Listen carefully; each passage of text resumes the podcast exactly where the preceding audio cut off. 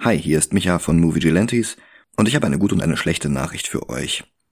Die schlechte zuerst, weil Dennis in der letzten Woche nur an einem einzigen Tag ungefähr ein bis zwei Stunden Zeit hatte, an denen ausgerechnet ich nicht konnte, haben wir es wieder nicht geschafft, diese Woche eine Folge aufzunehmen und das obwohl wir ja extra zu Vatertag Guardians of the Galaxy 2 sehen wollten.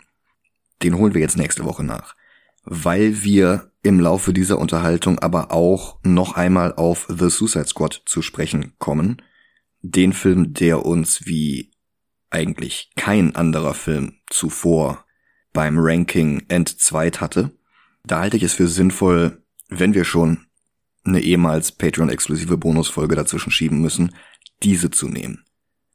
Die ist auch wieder mit David Dastmalchian, der in Long Halloween den Calendar Man gesprochen hatte. Und äh, darum ist das quasi die perfekte Übergangsfolge zwischen Long Halloween und Guardians of the Galaxy 2 von James Gunn.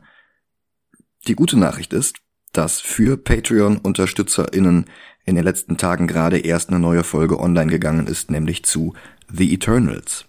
Und da ich davon ausgehe, dass wir relativ bald wieder Normalität erreichen werden, was unsere Zeitpläne angeht, die Episode zu Spider-Man No Way Home, die auch Patreon-exklusiv sein wird, erstmal, ähm, die wird auch nicht mehr sehr lange auf sich warten lassen, denke ich.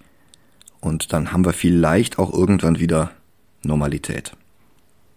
Und jetzt gebe ich das Mikrofon ab an mich selbst von vor ein paar Monaten für eine kurze Contentwarnung. Contentwarnung. Im Verlauf der Diskussion der Entstehung dieses Films sprechen wir über einige sehr geschmacklose Tweets von Regisseur James Gunn, die er sehr lange Zeit vor der Entstehung dieses Films verfasst hatte. Zum einen möchte ich darauf hinweisen, dass es darin auch um sexualisierte Gewalt geht, und zum anderen habe ich bei der Aufnahme dieser Diskussion noch den veralteten Begriff sexuelle Gewalt benutzt. Mittlerweile habe ich gelernt, dass sexuell etwas beschreibt, was explizit gewollt ist. Sexualisiert ist etwas, das andere tun. Und jetzt beginnen wir mit der Folge selbst. Die ist auch gar nicht so runterziehend, wie das jetzt klingen mag.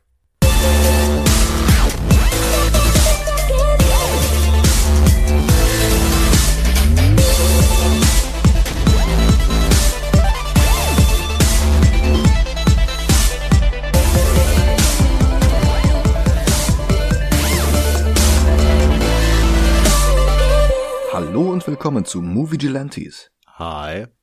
Mein Name ist Michael Heide. Mein Name ist Dennis Kautz. Und The Suicide Squad verdanken wir Donald Trump. Klingt bekloppt, aber lass mich kurz ausholen. Ja, bitte. Der gescheiterte Ex-Präsident der USA hatte während seines Wahlkampfs und während seiner Amtszeit das klassische Autokratenprogramm durchgezogen. Die Demokratie wurde ausgehöhlt, wo es nur ging. Richter von Kreisebene bis hoch zum Supreme Court wurden durch Trumps Vasallen ausgetauscht. Mit Propagandamaschinerie wie Breitbart, Fox News oder dem One America News Network baute er eine Kulisse auf aus Hass auf Minderheiten, falschen Versprechungen von sicheren gut bezahlten Jobs und jeder Menge Furcht vor allen, die sich irgendwie links des Ku Klux Klans positionierten. Und ein nicht versiegender Strom von Feindbildern schweißte die Trump-Wählerschaft zusammen. Wer nicht für Trump war, war gleich ein Verräter der gesamten USA und seine speichelleckenden Gefolgsleute stürzten sich auf alle, die sich gegen ihren Golf spielenden Möchtegern-Führer positionierten. Disney, der wohl größte Unterhaltungskonzern des Planeten, scheute jeden Konflikt mit ihnen.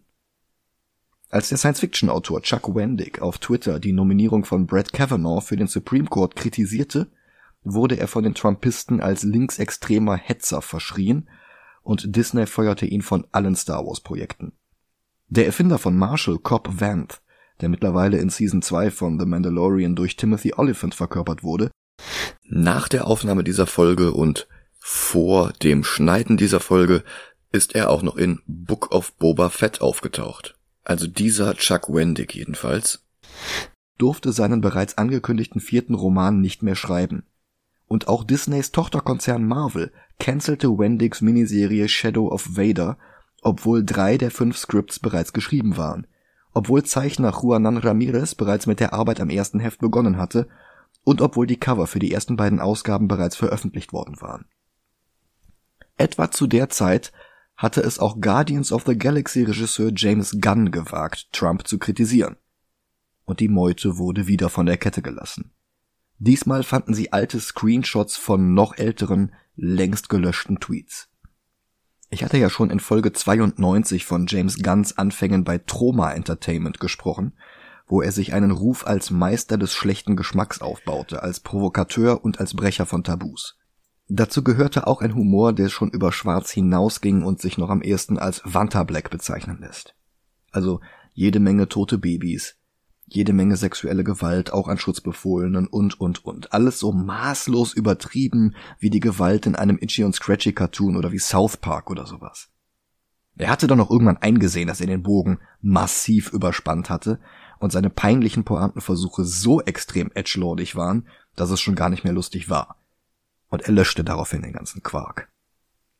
Als Marvel ihn für Guardians 1 anheuerte, da wurde auch über diese Tweets gesprochen aber Gunn hatte mit dem Kapitel abgeschlossen, also konnte Disney die Sache getrost ignorieren. Ja, und jetzt tauchten plötzlich Screenshots auf. Und schnell entstand die Rhetorik, jemand, der für sexuelle Gewalt an Kindern stehen würde, solle zu Trump vielleicht den Mund halten. Und die viel zu spät kommende Kritik an Guns ohnehin längst gelöschten Witzen überschattete schnell seine Kritik am damaligen Präsidenten. Und Disney wollte keine Kontroverse und cancelte Guardians of the Galaxy 3. Zack, ersatzlos gestrichen, das war's. Nachdem sich die Wogen gelegt hatten und sich jetzt wiederum ganz Fans bei Disney beschwerten, was halt auch nicht weniger kontroverse war, da wurde die Entscheidung zurückgenommen. Bloß, in der Zwischenzeit hatte DC Entertainment die Gunst der Stunde genutzt. Nachdem Zack Snyder ihr Filmuniversum mit Vollgas gegen die Wand gefahren hatte, änderte DC den Plan. Statt Marvels Erfolgsformel weiter zu kopieren, sollten jetzt wieder eigenständige Filmreihen gedreht werden, die nur noch sehr lose etwas miteinander zu tun hatten. Wenn überhaupt. Aquaman, Birds of Prey und Shazam hatten einen sehr viel fröhlicheren, bunteren Tonfall als Snyders dröge Spaßlosigkeit. Und Filme wie Joker oder der kommende Batman-Film von Matt Reeves hatten überhaupt nichts mehr mit Henry Cavill, Ben Affleck oder Gal Gadot am Hut. Da konnte man einen James Gunn nicht lange auf dem Transfermarkt liegen lassen und DC verpflichtete ihn, einem gefloppten Franchise neues Leben einzuhauchen.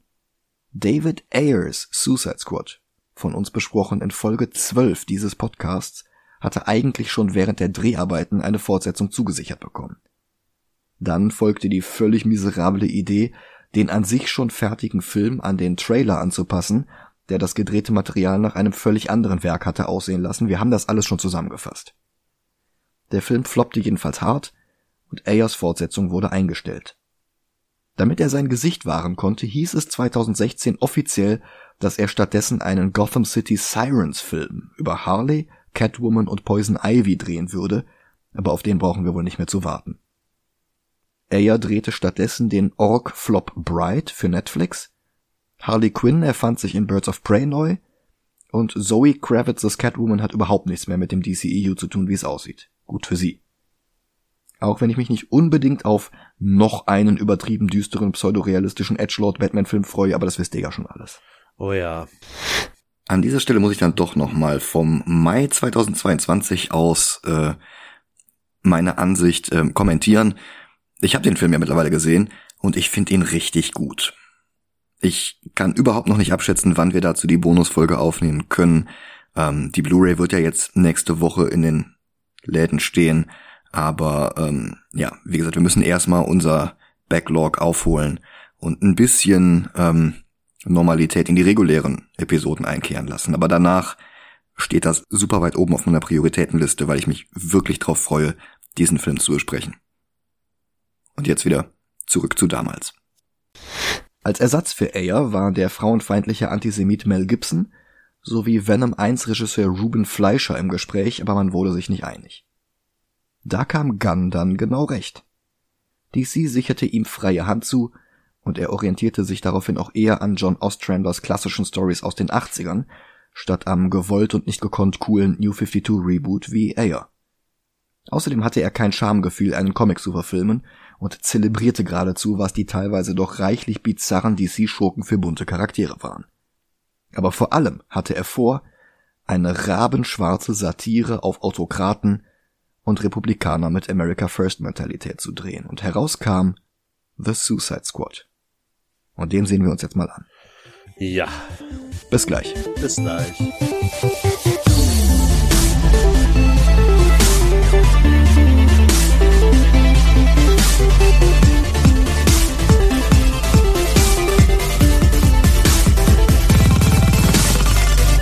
Und da sind wir wieder. Ich möchte von vorne weg was sagen. Okay. Können die Leute bitte verdammt nochmal damit aufhören, aus Harley Quinn Deadpool machen zu wollen? Ja, das wäre mir auch ganz recht. Alter! Alles an diesem Film schreit ja nach Deadpool 2. Also alles finde ich nicht, aber bei Harley gebe ich dir auf jeden Fall recht. Die Opening-Sequenz.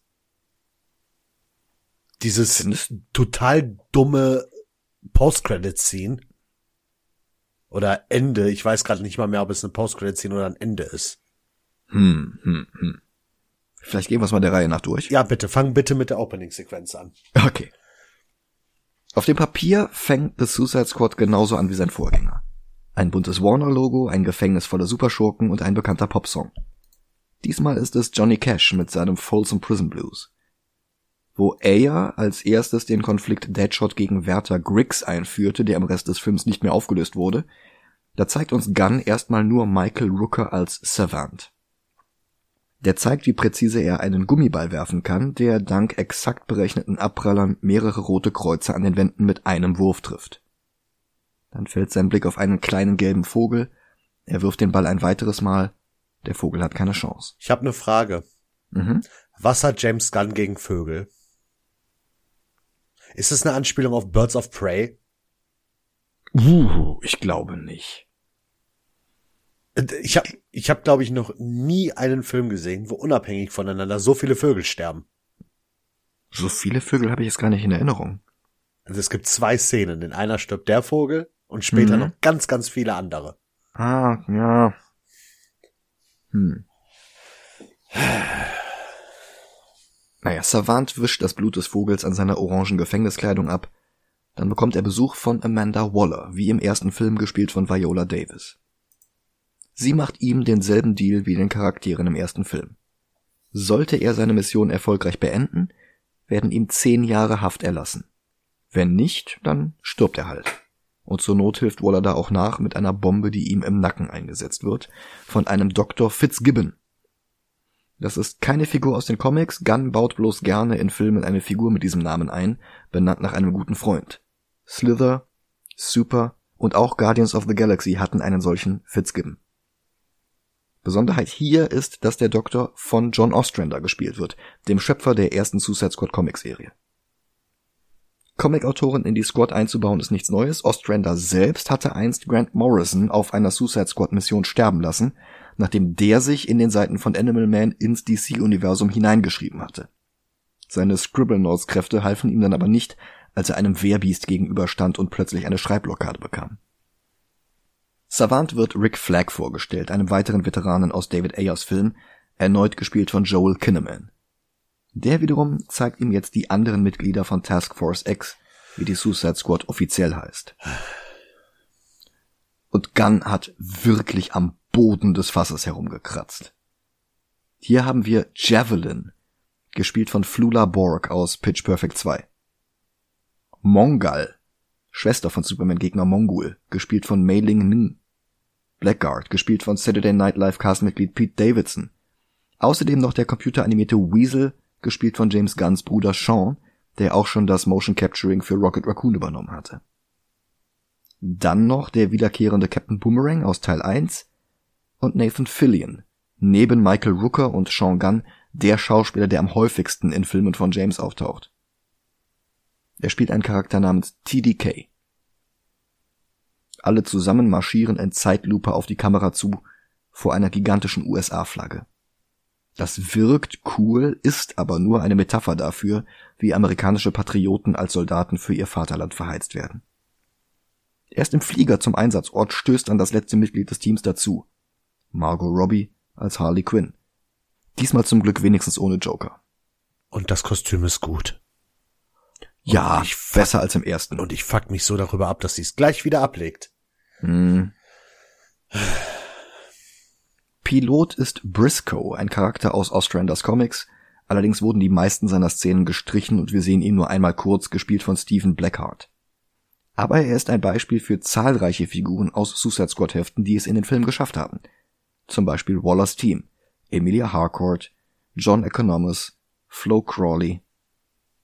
Die einzelnen Task Force X-Mitglieder zanken sich auf dem Flug, machen Witzchen, alle wundern sich, was Weasel für eine Kreatur ist. Flag sagt, dass Weasel 27 Kinder getötet hat, und ich frage mich, ob diese toten Kinder eine Anspielung auf James Gunns Tweets sein sollen, ohne die es diesen Film nicht geben würde. Im Audiokommentar geht er nicht darauf ein. Hm. Die ganze Bande springt aus dem Flieger ins Wasser, aber Weasel kann nicht schwimmen und er geht auf der Stelle unter. Savant zieht ihn zwar noch aus dem Wasser, aber Weasel rührt sich nicht mehr. Sein Herz steht still. Das Team soll einen Strand in der fiktiven südamerikanischen Nation Corto Maltese stürmen. Die hatte Frank Miller in Dark Knight Returns eingeführt, benannt nach dem Seefahrer aus den Comics von Hugo Pratt. Gedreht haben sie die restlichen Corto Maltese Szenen des Films in Panama. Allerdings nicht diesen Strand. Das ist ein Set in Atlanta. Das größte Set, an dem James Gunn je gedreht hat und eines der größten Sets in der Geschichte von Warner Brothers als Studio. Und diese Geschichte ist nicht unbedingt kurz. Das ist eines der ältesten und wichtigsten Filmstudios in Hollywood. Blackguard marschiert los und zieht die Aufmerksamkeit der hiesigen Soldaten auf sich, mit denen er heimlich einen Deal gemacht hatte, um seine Kollegen zu hintergehen, und innerhalb von weniger als einer Minute fliegt ihm das Gesicht weg. Flag will Rückzug, aber Waller gestattet das nicht, woraufhin Harley einfach eine Rakete auf die Gegner schießt, was ein absolutes Massaker auslöst. Das ist nicht einfach nur, hey, das hier ist Slipknot, der in keinerlei Werbematerial für den Film auftauchte und wups ist er auch schon tot. Nein. Hier gibt es Tote auf beiden Seiten. Fast das ganze Team wird aufgerieben. Nicht mal Captain Boomerang überlebt. Deadpool 2. Das Team von ihm. ja, aber ist ja ganz anders. Ja, wow. Also das hier ist eher so ein Bait and Switch. Du sollst glauben, dass das hier das Team ist. Ja. Wie war es bei Deadpool 2? Du hast naja, bei Deadpool 2 ist es Deadpools Film. Der hieß ja nicht X-Force. Ja, aber trotzdem, es ist für mich ein und dasselbe. Naja, die Suicide Squad ist halt die Suicide Squad, bei der schon mal die Leute draufgehen. Das ist komplett aus den Comics übernommen. Ja, aber es ist halt, äh, beide Teams waren in den Trailern und beide Teams sterben direkt. Also ich habe jetzt nicht dieses X-Force-Team als so groß im Trailer in Erinnerung also jeden Trailer, den ich gesehen habe, da geht es um äh, die Gründung des Teams. Hm. Ist, ist schon wieder zu lange her. Also vielleicht hast du recht, ich kann mich nicht mehr dran erinnern. Hab mir gerade nochmal zwei Deadpool 2 Trailer angeguckt. Mhm. Und in beiden geht's darum, ähm, uh, let's make a team and call it X-Force. Ah, nicht X-Force, äh, äh, doch X-Force. Mhm. In beiden Trailern mhm. geht's darum, die ich mir angeguckt habe. Okay, okay. Der Plan, jetzt TDK zu entfesseln, geht auch nicht auf. Wir erfahren, dass das Kürzel für The Detachable Kid steht, ein extra für den Film hinzu erfundener Charakter, der allerdings dieselben Kräfte hat wie der Legion of Superheroes Supporting Character Armfall of Boy, alias Splitter. Diese Kräfte sind seine Arme vom Körper zu trennen und unabhängig vom Torso durch die Gegend fliegen zu lassen wie Plock. Leider kann er damit nicht viel ausrichten. Zwar überlebt er den Einsatz, aber so schwer verletzt, dass er im Rest des Films nicht mehr auftaucht. Savant versucht, ins offene Meer zu fliehen, woraufhin Waller die Bombe in seinem Kopf zündet. Sein Blut verteilt sich im Wasser und bildet die Worte Warner Brothers Pictures Presents. Das erste von sehr vielen Malen, in denen die Ortseinblendungen diegetisch aus den Dingen gebildet werden, die im Film selbst auftauchen. So ein bisschen wie Titel von Will Eisner oder Onomatopoeia von Frank Whiteley. In solchen Momenten glänzt der Film. Im Vorspann kommt ein gelber Vogel angeflogen und rächt seinen Artgenossen von vorhin, indem er Savants Gehirn aus dem Schädel pickt. Wobei das alles ein Fake-Out war. Waller hat noch ein zweites, etwas kompetenteres Team nach Corto Maltese geschickt.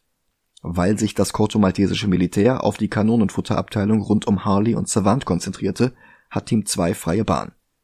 Die eigentlichen Hauptfiguren des Films von denen auch fast alle überleben. Wie dieses Team zusammengestellt wurde, zeigt jetzt eine Rückblende. Bevor ich zu der komme, möchte ich aber noch mal was zu Team 1 sagen, das jetzt gerade fast vollständig ausgelöscht wurde.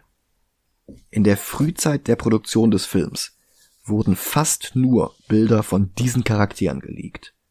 Behind-the-Scenes-Fotos, Castlisten, Promo-Shots, sogar im exklusiven Sneak Peek, den DC im August 2020 bei ihrem ersten Fandome-Event veröffentlicht hatte, scheinen Figuren wie Blackguard, Javelin oder Mongal zumindest bei einem wesentlichen Teil der Handlung mit dabei zu sein. Und stattdessen werden die hier der Reihe nach mit einem übertriebenen Splattergrad weggekillt. Sogar Captain Boomerang, der den ersten Film überlebt hatte und der einen Steckbrief-Cameo in Birds of Prey hatte, ist nicht sicher. Niemand ist sicher, außer natürlich Harley. Aber das ist schon ein beeindruckendes Statement nach gerade mal zwölf Minuten. Weißt du, dass, dass ich den Film äh, besser gefunden hätte, wenn Harley auch gestorben wäre? Glaube ich dir. Weil das wäre eine Überraschung gewesen. Das stimmt. Drei Tage früher. Idris Elba war eigentlich als Neubesetzung für Will Smiths Deadshot gedacht gewesen. Smith konnte nicht, weil er für einen anderen Film unterschrieben hatte, der zur selben Zeit gedreht wurde. Kurz vor Drehbeginn fiel dann aber irgendwem auf, dass man Smith doch problemlos in einen potenziellen Teil 3 zurückbringen konnte.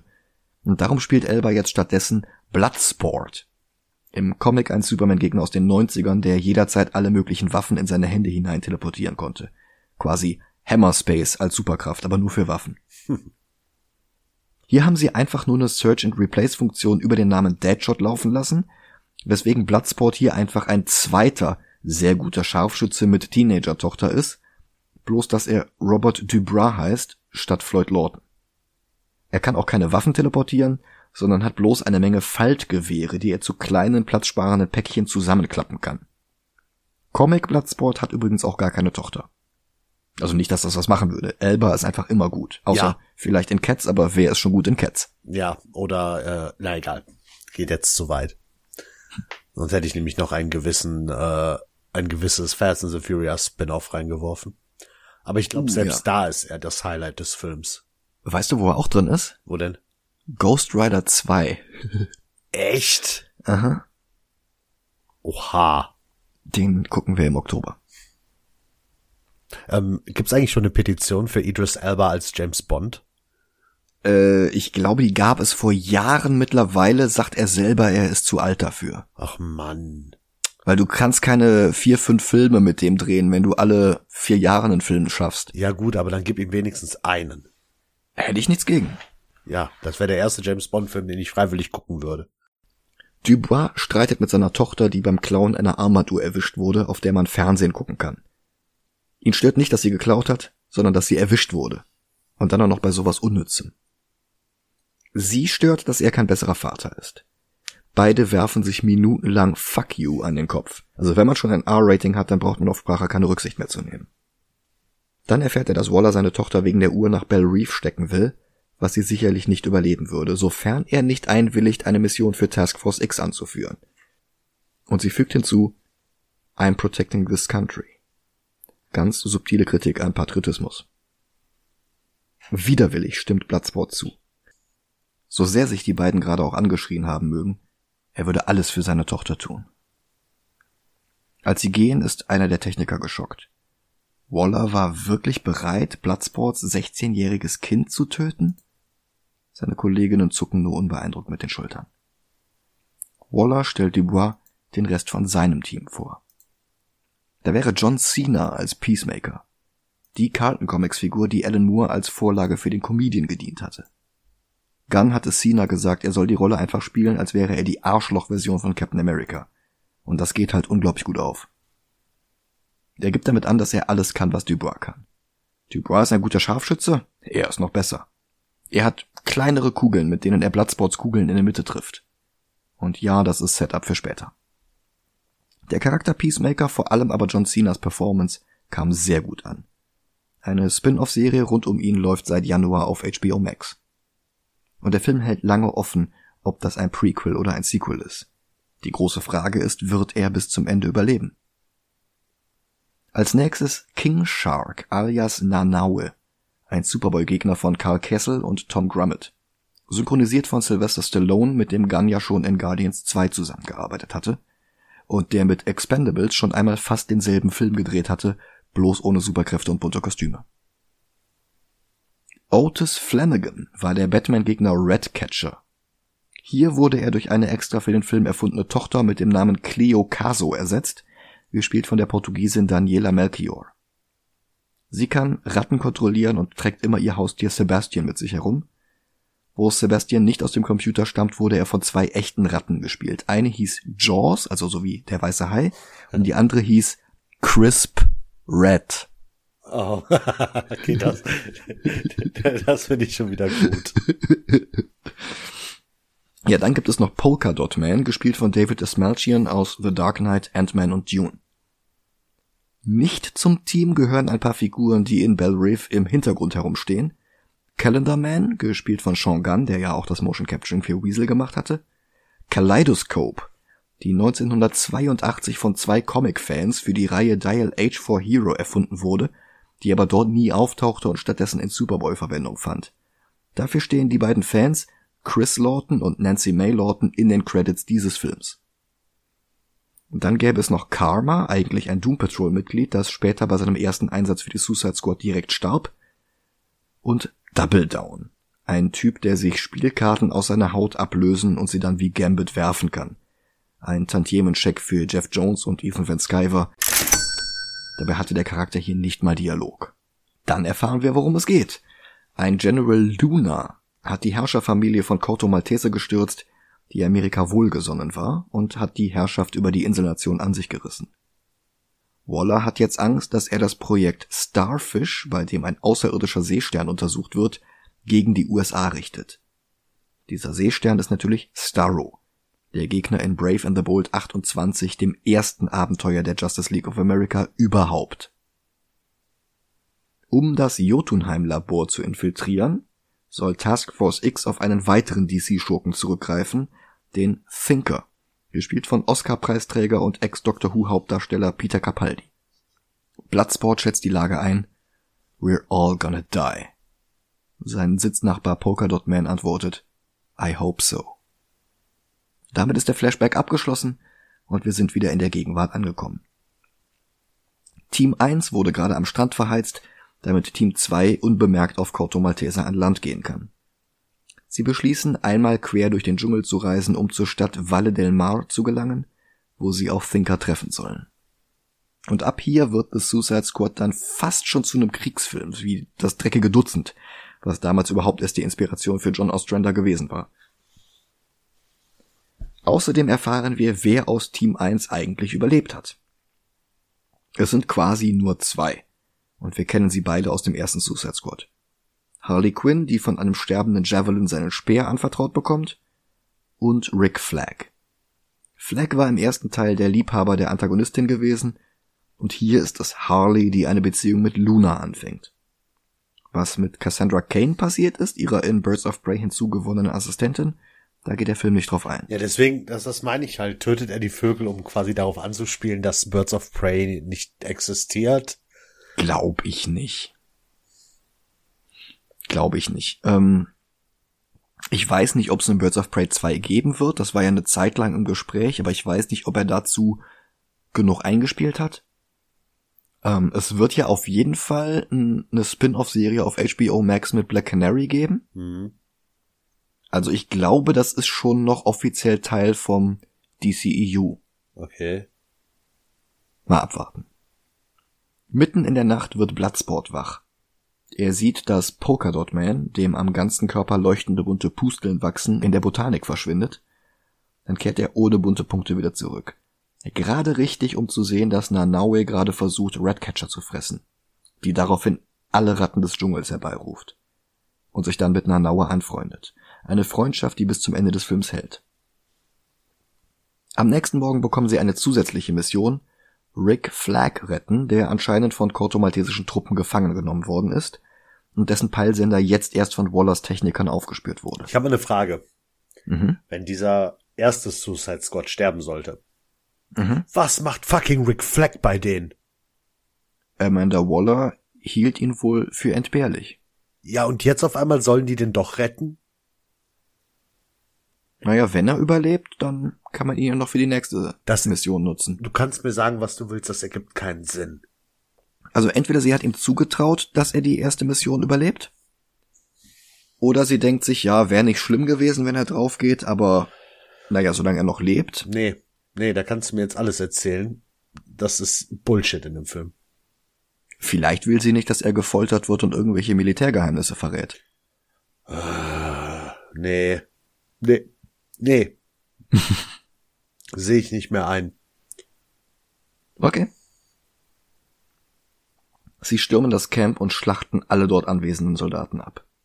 Nanaue frisst ein, Ratcatcher sendet ihre Ratten, Polkadot Man, Peacemaker und Bloodsport morden um die Wette. Elba und Cena sind zusammen ziemlich großartig. Dann entdecken sie Flag, der ganz entspannt Tee trinkt mit Sol Soria, gespielt von Alice Braga. Sie ist die Anführerin eines Rebellentrupps, der den fiesen General Luna stürzen will. Ein Rebellentrupp, der soeben von der Suicide Squad niedergemetzelt wurde, nachdem ihr das von Waller ausdrücklich befohlen worden war. Sol Soria gibt es nicht in den Comics, allerdings gab es in Suicide Squad 33 und 34 von 2018 einen Charakter namens Juan Soria, der möglicherweise Pate für den Namen stand. Juan, erfunden von Simon Spurrier und Fernando Passarin, war ein kleines Licht, der mit Hilfe von Naniten alle möglichen Schlösser öffnen konnte. Waller schickte ihn mit auf eine Mission und die ganze Zeit hatte er Angst, wie ein Star Trek Redshirt zu sterben. So ein bisschen wie Sam Rockwell in Galaxy Quest. Er überlebte die Mission letzten Endes, musste sich danach allerdings eine Zelle mit Killer Croc teilen, der ihn dann fraß. Haha. Sol kommentiert das Blutbad mit Typical Americans. Just run in, guns blazing aber sie willigt auch ein, Flag und die Task Force X zu Thinker zu bringen. Der wiederum legt sich gerade mit Luna und dessen rechten Hand Suarez an, weil die sein Forschungsteam exekutiert haben, mit der Begründung, sie seien der ehemaligen Herrscherfamilie loyal gewesen. Dann zeigt Thinker den beiden Videomaterial von Starro. Und der Film kombiniert die Gardner Fox Version von 1960, in der Starro ein riesiger schwebender Seestern war, mit der Grant Morrison Version von 1996, in der ganz viele Miniatur-Starros auf den Gesichtern von Menschen parken, um sie zu willenlosen Zombie-Sklaven zu machen. Luna und Suarez überlegen, was jetzt der beste nächste Schritt ist. Suarez will Starro auf die USA hetzen, wie von Waller befürchtet. Luna hingegen will Starro als Abschreckung nutzen, als Drohkulisse, damit andere Nationen Corto Maltese als Global Player akzeptieren. Thinker wirft ein, dass außer ihm noch niemand in der Lage war, Starrow in Schach zu halten. Luna nimmt ihn daraufhin in sein Team auf. Harley wurde in der Zwischenzeit von Lunas Soldaten gefunden, die ihr ein rotes Kleid gaben und sie zu Lunas Palast brachten, wo sie sich sofort in Luna verliebte. Er bezeichnet sie als Nationalheldin, die sich gegen die Unterdrückung durch die Amerikaner auflehnte. Und das ist alles mit Abstand der schwächste Teil des Films. Uff. Margot Robbies Harley ist zugleich überdreht und langweilig wie eh und je.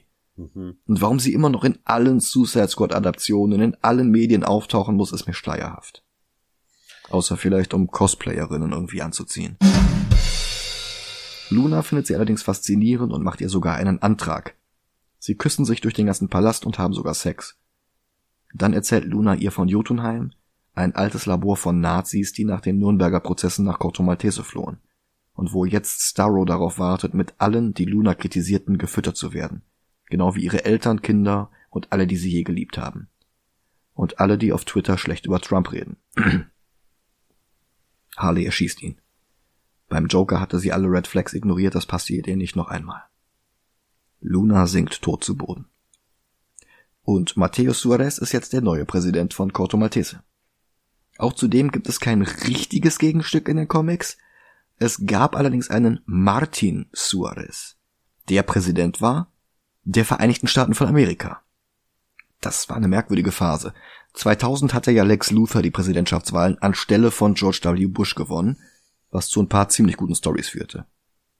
Während Luthers Amtszeit hielt es dann Jeff Loeb für eine gute Idee, ihn aus heiterem Himmel zu einem augenrollenden Wahnsinnigen zu machen, der in einer lila Rüstung gegen Superman und Batman kämpfte und der daraufhin impeached wurde.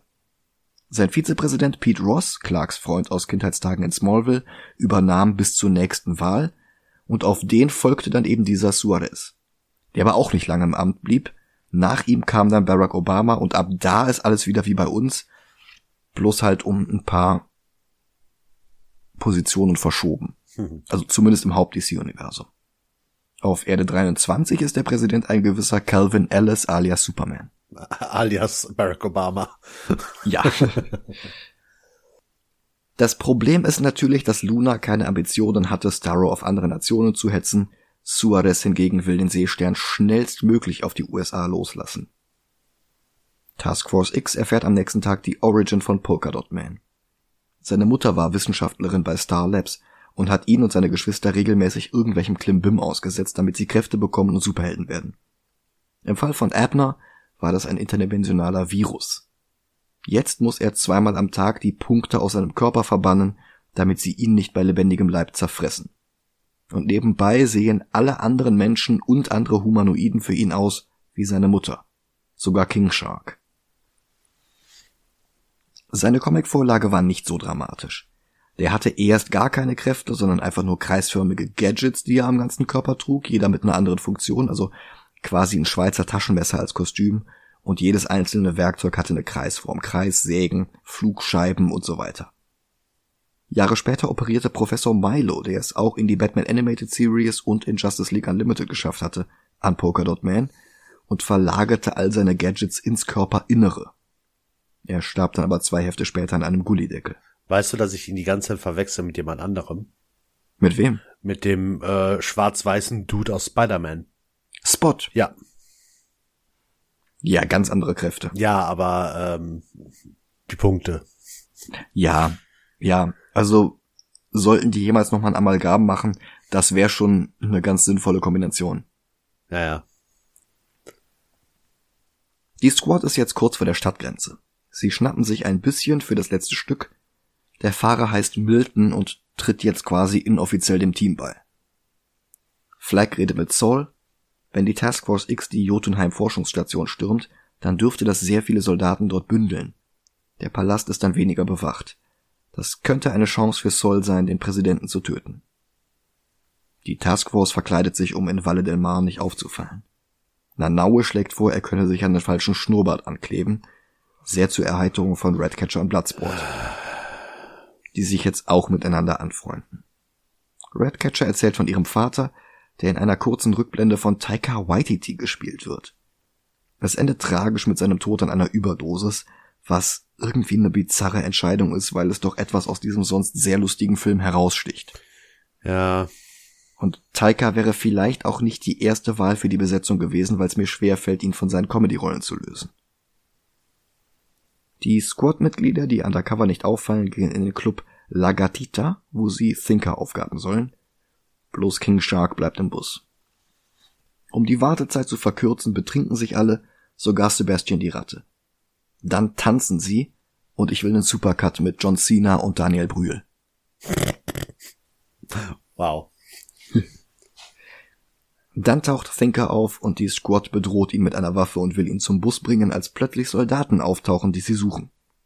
Bloodsport, Flag und Peacemaker lassen sich festnehmen, damit Redcatcher und Polka mit Thinker zum Bus fliehen können. Bloodsports Teil der Taskforce überwältigt aber die Wachen und übernimmt den Gefangenentransporter während der Fahrt. Das ist eine ganz brauchbare Actionsequenz, die damit endet, dass der Wagen einen Abhang herunterkullert. Unten angekommen werden sie von Redcatcher mit dem Bus eingesammelt. Bloodsport schlägt vor, jetzt Jotunheim einen Besuch abzustatten, aber Flag hat vorher noch eine andere Mission. Sie müssen Harley befreien. Die wird gerade von Suarez gefoltert. Er will wissen, wie viele Metahumans zusammen mit ihr auf die Insel gekommen sind. Sie sagt 69. Ah.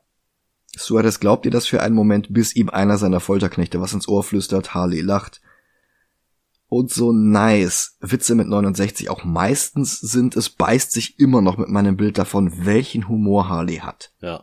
Ich bin wahrscheinlich immer noch zu sehr geprägt von Batman The Animated Series, wo sie auch herkommt, aber in mir sträubt sich was, wenn ich das höre. Und für zu viele Leute ist Harley wohl für alle Zeiten untrennbar mit Margot Robbies Performance verknüpft. Ja, und das ist das Problem, das ich habe. Ja, Sie schafft es dann, den Folterknecht zu überwältigen, sein Genick mit ihren Beinen zu brechen und sich zu befreien. Mit seiner Pistole schießt sie sich den Weg nach draußen und hebt unterwegs weitere Waffen auf wie in einem Ego-Shooter. Die nächste Runde Soldaten besiegt sie im Nahkampf, dann ballert sie sich mit zwei Maschinengewehren weiter durch das Gebäude. Im Hintergrund explodieren bunte Blüten, da reiht sich der Film dann wieder in die Ästhetik von Teil 1 und Birds of Prey ein. Dann findet sie Javelins Speer, schnetzelt sich damit durch den Flur, und die bunten Blüten sind jetzt auf jeder Wand und jedem Fenster. Cartoonvögelchen fliegen durch die Luft. Was alles nicht davon ablenkt, dass Harley genauso brutal und überzeichnet real kämpft wie der Rest des Films. Da fließt das Blut in Strömen, da spürt man jeden Schlag. Und auch das ist für mich nicht Harley. Nee. Wenn ihre Waffen nicht quietschen wie Kinderspielzeug, und wenn bei ihren Pistolen vorne kein Korken rauskommt oder vielleicht eine Fahne auf der Bank steht, dann brauchst du hier nicht Harley zu nehmen. Dann kann es auch Huntress oder Artemis oder, oder irgendwer anders sein. Oder Mann, Frau, irgendwas XY mit Pistolen. Ja, gibt's ja genug. Ja. Gunfire. Äh, meine Mutter, deine Mutter, irgendjemand. meine Mutter möchte ich nicht in diesem Film sehen. Ja, nicht meine Mutter auch nicht. Ja. Polka Dot Man auch nicht. Ja. Also ich liebe James Gunn, aber dieser Film steht trotzdem immer noch mit beiden Beinen fest im DCEU. Mhm. Naja. Sie verlässt jedenfalls das Gebäude und betritt mit dem sperrigen Speer ein Taxi. Dann sieht sie Flag, den sie aus dem ersten Film kennt, und Bloodsport, den sie nicht kennt, auch wenn es im ersten Drehbuchentwurf noch Deadshot aus Teil 1 gewesen ist. Die beiden wollen sie retten, was sie zu Tränen rührt, und sie schlägt vor, wieder reinzugehen, damit sie sie retten können. Und das ist schon wieder Harley. Ja. Äh, weißt du was auch, was ich sogar noch, noch ein kleines bisschen geiler gefunden hätte? Was denn? Wenn sie es sieht, reingeht, also wir bekommen das mit, und dass mhm. sie reingeht und dann gerettet wird und dann total dankbar ist und die anderen nie erfahren, dass sie eigentlich schon längst draußen war. Das wäre noch besser gewesen, ja. ja. Und, das, und sie das nur für die anderen gemacht hat. Das wäre ja. so geil. Ja, stimmt. Dann geht es auf nach Jotunheim. Und wie das Wort Jotunheim aus Schrott auf einem Häuserdach gebildet wird, Antennen, Rohre und so weiter, das ist wirklich großartig. Redcatchers Ratten schalten die Sicherheitskameras aus, dann fahren sie mit ihrem Büsschen zur Vordertür rein. Dank Thinker erhalten sie Einlass. Sie laufen in Zeitlupe durch den Regen auf die Kamera zu. Für den Trailer. Dann beginnt auch schon wieder das Blutgeschmadder. Sie schießen und schlagen sich durch die Soldaten. King Shark reißt einen in zwei Hälften wie in einem Zack Snyder Film, aber der hat den Film ja auch mitproduziert. Oder wie in Deadpool 2. Wer wird denn in Deadpool 2 so zerrissen? Deadpool von ähm, Juggernaut. Okay, das hatte ich vergessen. Jetzt, wo du es sagst, klingelt was, ja. Hm. Naja, gut. Naja, aber wie gesagt, Zack Snyder hat den Film mitproduziert und er und Gunn kennen sich ja auch schon seit Dawn of the Dead, mhm. wo Zack das von Gunn geschriebene Drehbuch komplett verhunzt hatte und nicht mal ganz Wunschlieder in den Film genommen hatte. Eines davon, People Who Die, hat es aber erst in The Suicide Squad in den Vorspann geschafft. Also, ich dachte, äh, du meintest, dass sie äh, Down with the Sickness von Richard Cheese weil das ist in Dawn of the Dead. Ja, stimmt. Das wollte Gunn eigentlich nicht. Okay. Dann betreten sie das Gebäude, das Thinker mit einem Notfallcode sofort verriegelt. Woraufhin die Soldaten außen versuchen, sich Zutritt zu verschaffen, während die Soldaten im Inneren sich bereit machen, die Suicide Squad auszuschalten. Und Souls Leute greifen jetzt auch noch ein. Task Force X teilt sich in zwei Gruppen. Eine platziert Sprengstoff, um das gesamte Gebäude zu zerstören, die andere Gruppe nimmt den Fahrstuhl nach unten in die Räume von Project Starfish. Dort sehen wir dann unzählige Leute mit kleinen Starros auf dem Gesicht. Sie rufen um Hilfe und beschuldigen Thinker, sie gefoltert zu haben. Und er sagt, sie sind alle Leichen, die nur noch von den Seesternen am Leben gehalten werden. Dann sehen sie Starro selbst. Einen gigantischen Seestern, größer als in der Rückblende vorhin, also bestimmt 30 Meter groß. Das ist ein Kaiju. Thinker verrät jetzt, dass sie nicht nach Corto Maltese geschickt wurden, um das Projekt zu beenden, sondern um zu vertuschen, dass es als amerikanisches Experiment begonnen hatte. Es waren US-Astronauten gewesen, die Starro auf die Erde gebracht hatten, und es war das US-Militär, das die Experimente begonnen hatte, bloß halt nicht auf US-Territorium, sondern in Corto Maltese. Flagg nimmt die Festplatte aus Thinkers Computer, um die Daten an die Presse zu whistleblowen, aber da richtet Peacemaker seine Pistole auf ihn. Er will einen internationalen Zwischenfall verhindern. Er will Frieden zu jedem Preis. Hm. Erinnert dich das an irgendwas? Sagst du jetzt schon wieder Deadpool? Nein, ich nehme einen anderen Film rein. Watchmen. Komm, das ist der Plot aus Watchmen. Ja, ja.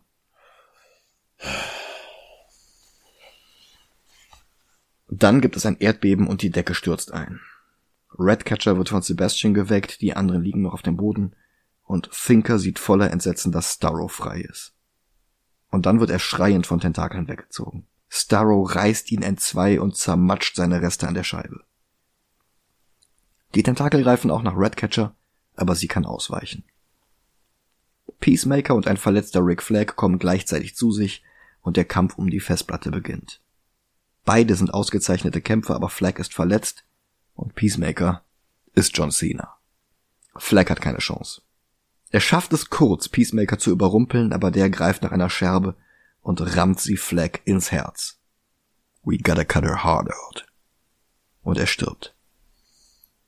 Redcatcher hat alles mit angesehen und sie greift nach der Festplatte. Peacemaker versucht es mit einschüchtern, aber sie läuft für ihn davon. Er holt sie ein, zielt mit seiner Pistole auf sie und dann springt der Film acht Minuten zurück. Jetzt sehen wir die anderen aus dem Team.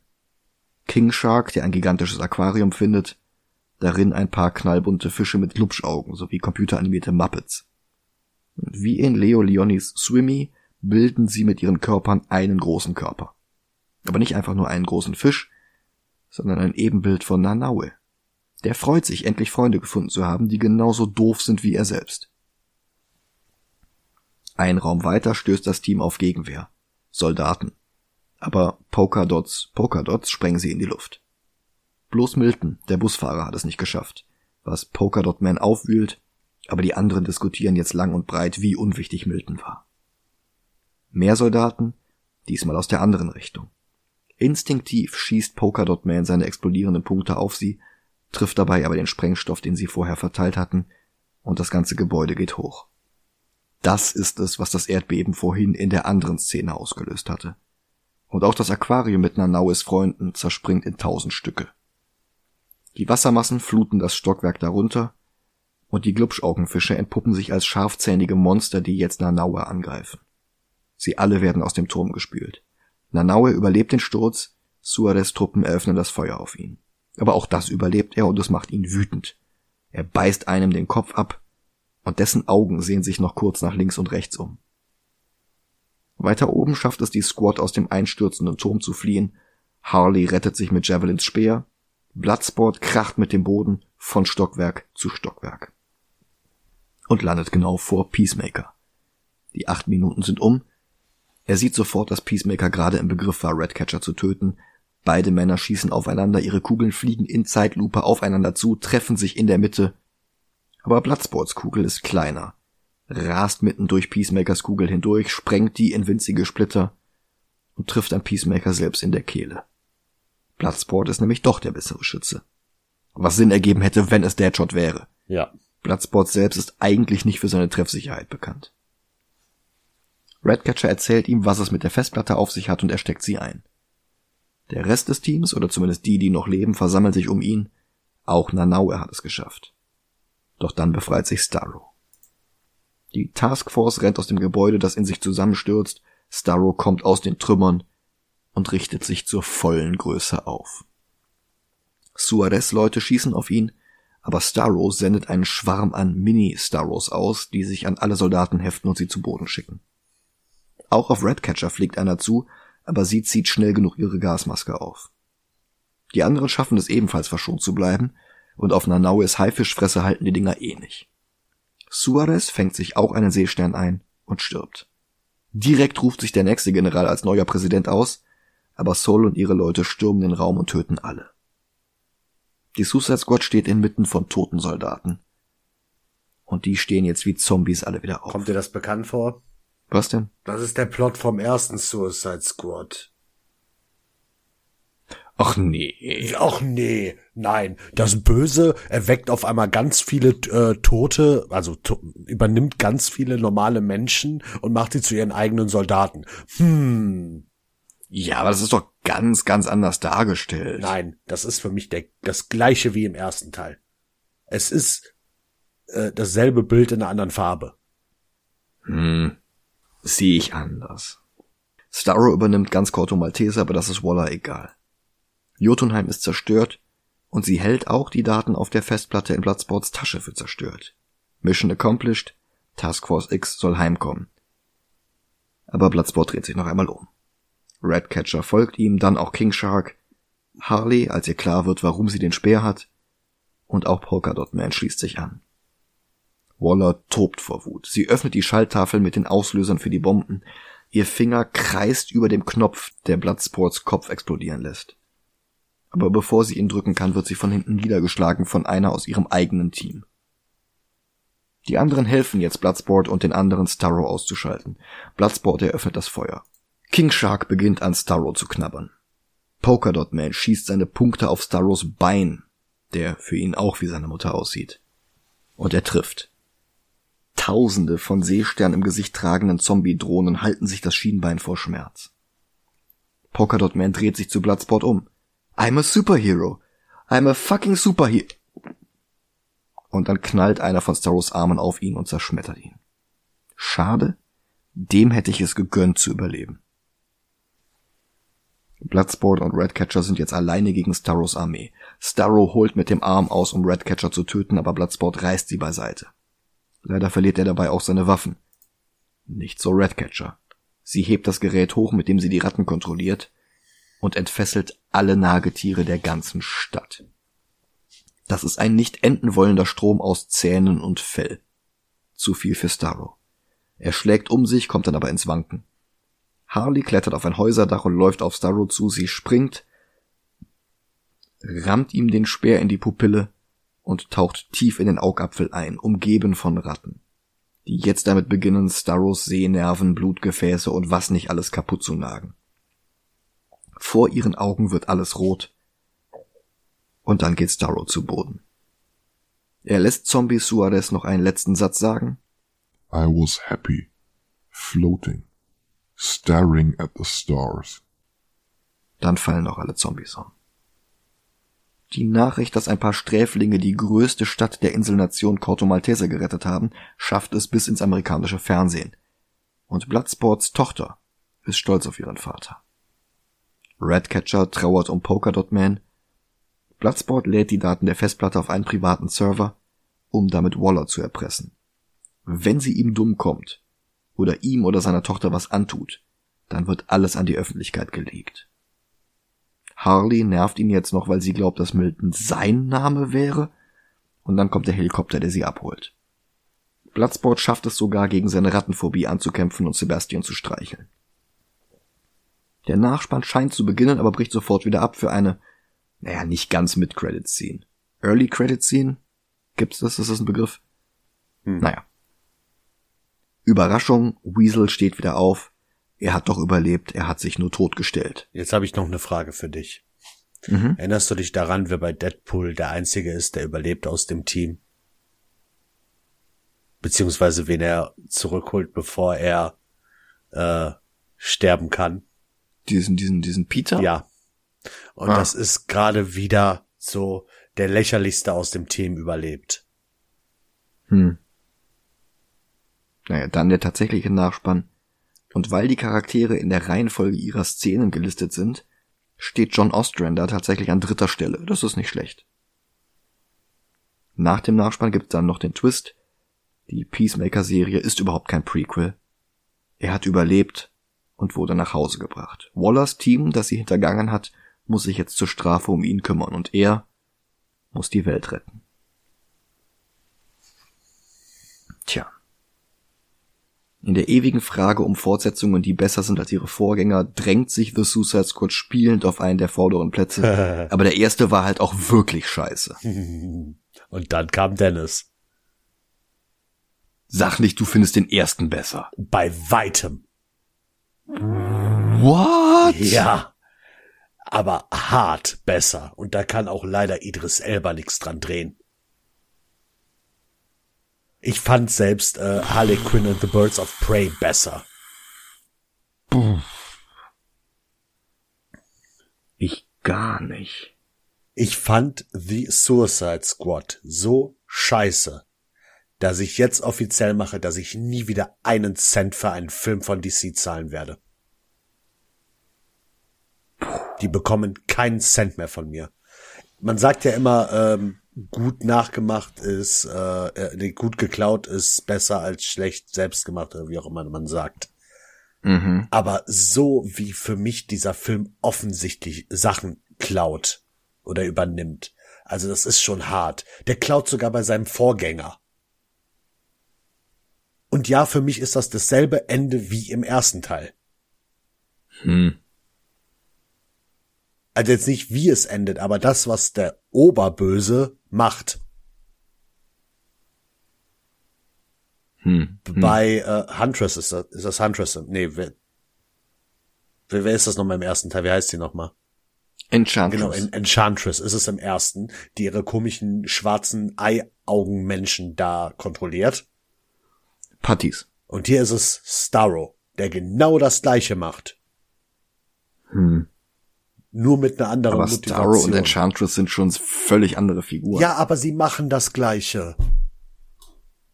Enchantress macht's mit ihrer Magie, Starro macht's mit seinen komischen äh, Seesternen. Aber im Endeffekt machen sie das Gleiche. Hm. Dann diese Szene mit den mit den äh, mit den ganzen äh, Federvieh. Am Anfang der eine Vogel, der getötet wird, dann diese Vögel in dem Käfig, die verbrannt werden. Was hat James Gunn gegen Vögel? Für mich ist das eine Anspielung auf Birds of Prey. Und dadurch, dass er die Filme, äh, die Vögel tötet in dem Film, tötet er quasi die Birds of Prey. Und deswegen taucht keiner der Charaktere außer Harley Quinn in The Suicide Squad aus, auf. Aber es ist doch kein, kein Raubvogel. Ja, toll. Das ist, nee. Also ich habe einen Platz für den Film und da lasse ich kaum mit mir streiten. Ohne Mist. Sag mal. Also ich sehe den da unten bei Justice League und Supergirl. Okay, okay, Moment, Moment. Wonder Woman war dann doch noch schlechter. Also Blade Trinity fand ich sehr viel schlechter. Green Lantern fand ich sehr viel schlechter. Alles in meinen Augen bessere Filme. Oh, League of Extraordinary Gentlemen fand ich schlechter. Man of Steel fand ich schlechter. Bei Man of Steel kann ich nur sagen, gute erste Hälfte, schlechte zweite Hälfte. Suicide Squad, ohne Scheiß, ich habe den Film angemacht. Mhm. Dann kam diese Szene am Anfang und ich dachte mir, ja, genau wie in Deadpool. Dann mhm. Äh, mhm. dieses ähm, und umso länger der Film ging, umso schlechtere Laune habe ich bekommen. Hm. Ich war wirklich Filme sind dafür da, dass du nach dem Film eventuell nachdenklich bist, traurig bist oder gute Laune hast. Aber dass ich nach einem Film so schlecht gelaunt bin, haben bis jetzt nur zwei Filme geschafft, die wir geguckt haben. Okay, drei. Joker? Drei. Drei Filme. Und das sind auch zufällig unsere letzten drei Plätze. ich war nach dem ja. Gucken von Dragon Ball nicht so sauer wie nach Suicide Squad, Joker, Justice League und Watchmen. Ich war richtig Was? angefressen. Hm. Also ich habe das jetzt noch mal, ähm, ich habe unsere Liste mal auf DCEU-Filme überprüft. Mhm. Aquaman ist auf 47 mhm. und da gebe ich dir, dass der besser ist. Auf 65 haben wir den ersten Wonder Woman und den finde ich schlechter. Finde ich besser. Ich finde den langweiliger, ätzender, vorhersehbarer. Okay, find, okay. Dann gehe ich einen Schritt weiter. Auf 66 ist The Dark Knight. Mhm.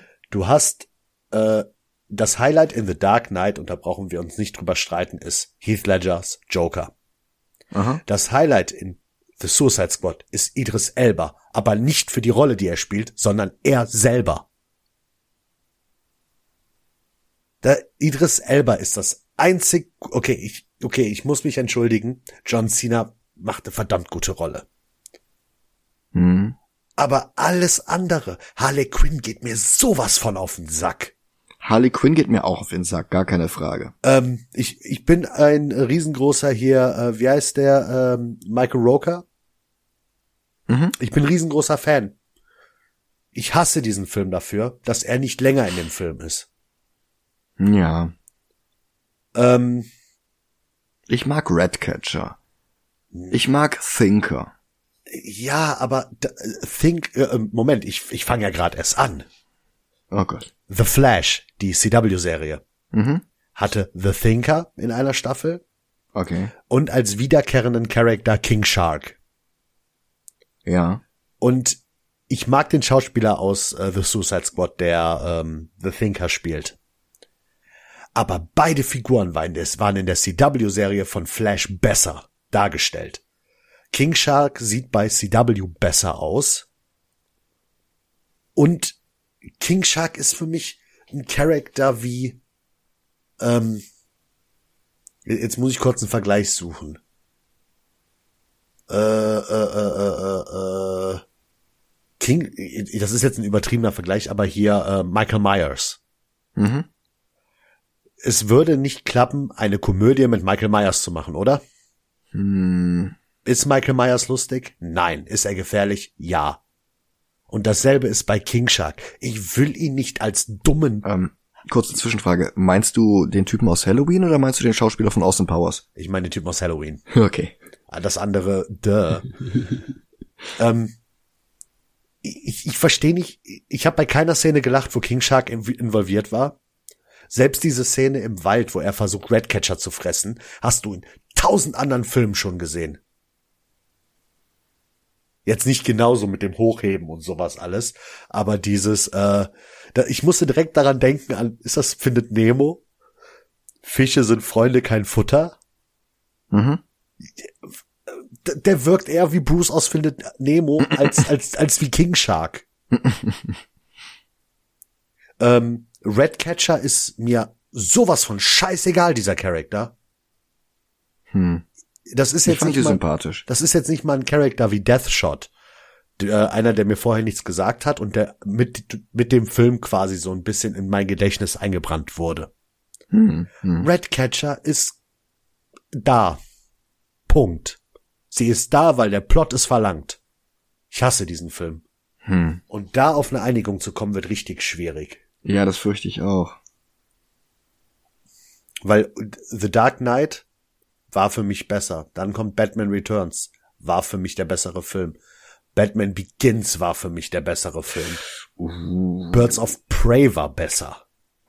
Und selbst in Birds of Prey habe ich schon Anspielungen auf Deadpool gemacht. Mm. Weil die versuchen aus Harley Quinn fucking Deadpool zu machen.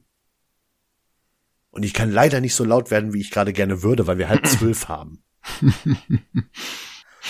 Superman 3 war besser, Suicide Squad war besser, alles war besser. Wenn es nach mir gehen würde, wäre The, The Suicide Squad auf Platz 121.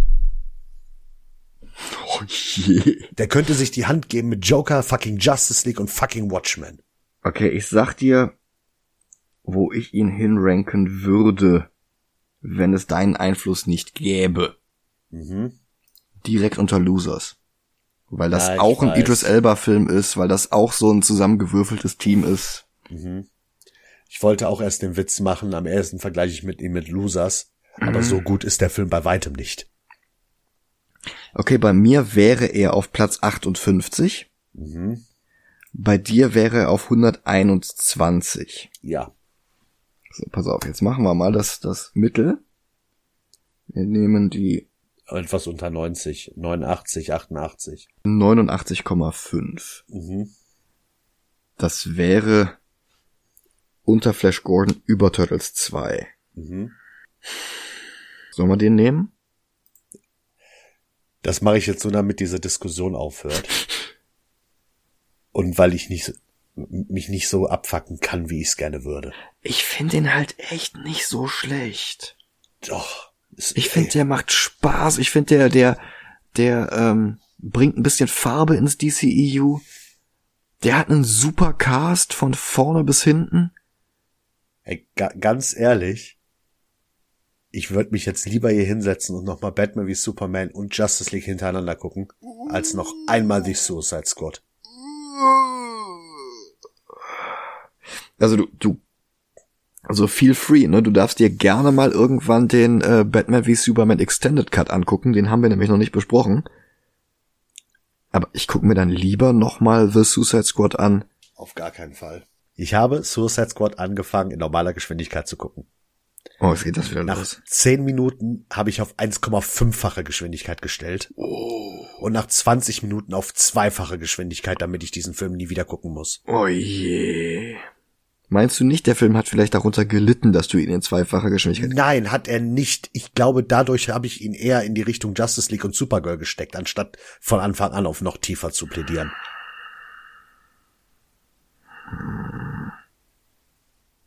Ich kann Filme so gucken. Ich verstehe die komplette Story, ich verstehe die kompletten Szenen, wenn ich die so gucke. Bei dem Film, boah, am liebsten hätte ich ihn auf zehnfacher Geschwindigkeit geguckt. Ach, das macht doch keinen Spaß mehr. Der Soundtrack kommt nicht zur Geltung. Die Dialoge kommen nicht zur Geltung. Deswegen habe ich ja auch aufgehört bei Filmen das zu machen.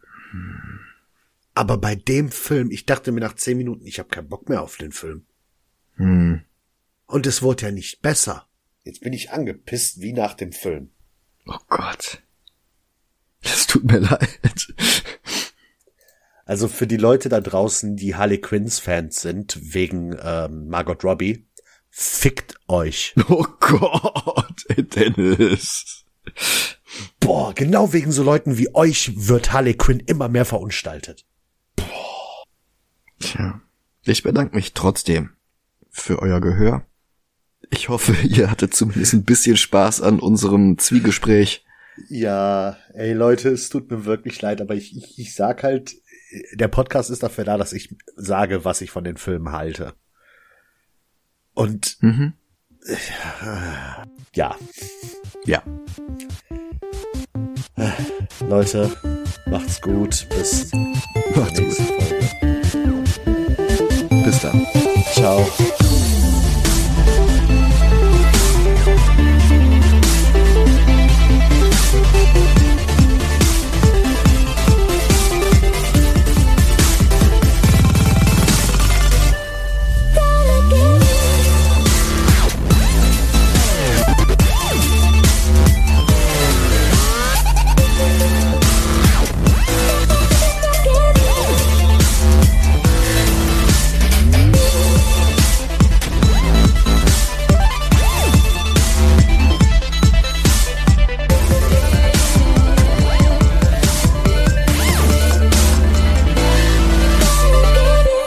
Möchte gerade mal kurz was einwerfen. Okay. Diese Aufnahme entsteht gerade am 2.2.2022 um 22.22 Uhr. ja. Gut für einen ähm, zweiten Teil einer Filmreihe. Ja, richtig.